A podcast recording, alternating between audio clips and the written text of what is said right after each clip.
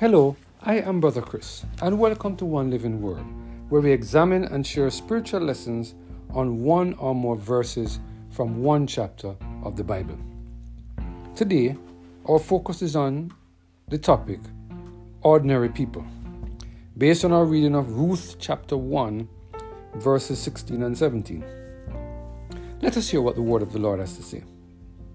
And Ruth said, Entreat me not to leave thee or to return from following after thee. For whither thou goest, I will go, and where thou lodgest, I will lodge. Thy people shall be my people, and thy God my God. Where thou diest, will I die, and there will I be buried. The Lord do so to me, and more also, if all but dieth, part thee and me. It is so interesting and so important for us to associate with people who would have a positive impact on us in the same way that Naomi had a positive impact on Ruth. Likewise, we must allow God to use us in such a way that we will have a positive impact on others.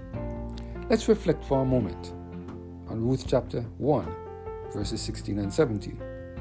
And Ruth said, Entreat me not to leave thee, or to return from following after thee. For whither thou goest, I will go, and where thou lodgest, I will lodge.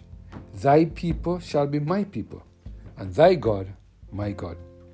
Where thou diest, will I die, and there will I be buried. The Lord do so to me, and more also, if aught but death part thee and me.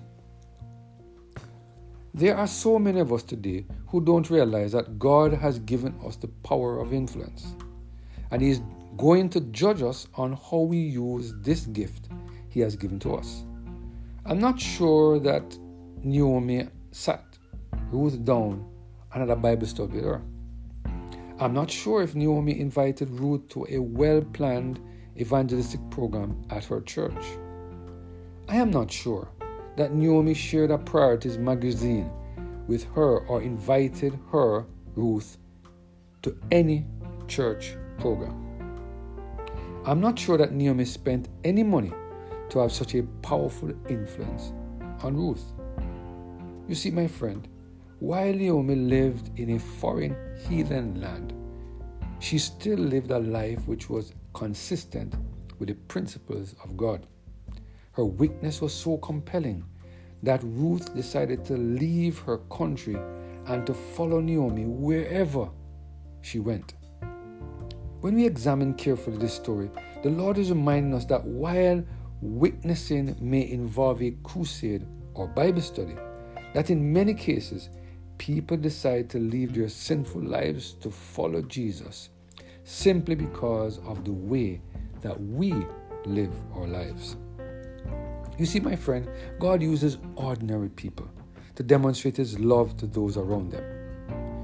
People around us are watching the way we dress, the way we eat, the way we demonstrate forgiveness and love to other followers of Christ, and the way we treat those who are considered the least in our society.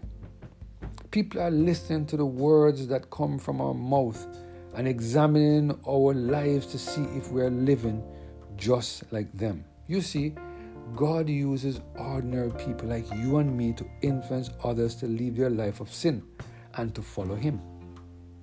How can we expect people to leave their lives of, uh, of sin or leave their lives that they're living to come and follow Christ if the way we live our life is almost the same way that they live theirs?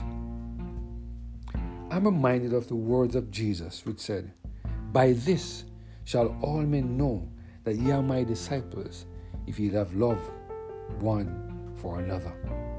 When we show love one to another, this provides a compelling witness to those around us. Today, the Lord is reminding us that He will use us to influence those around us. It is therefore very important that we surrender every area of our lives so that God can use us to influence others to come into a relationship with Him. I pray that we will continue to order our steps in the Word of God so that the Holy Spirit can use us to be a positive influence to those around us. This is what true witnessing is all about. Let us pray. Heavenly Father, you have called us out of darkness into marvelous light so that we can show forth your praises by letting our light so shine before men.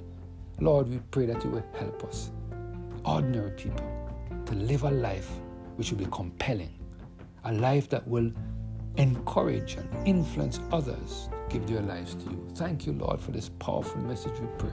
To Jesus Christ, our Lord. Amen. Have a blessed and Holy Spirit filled day.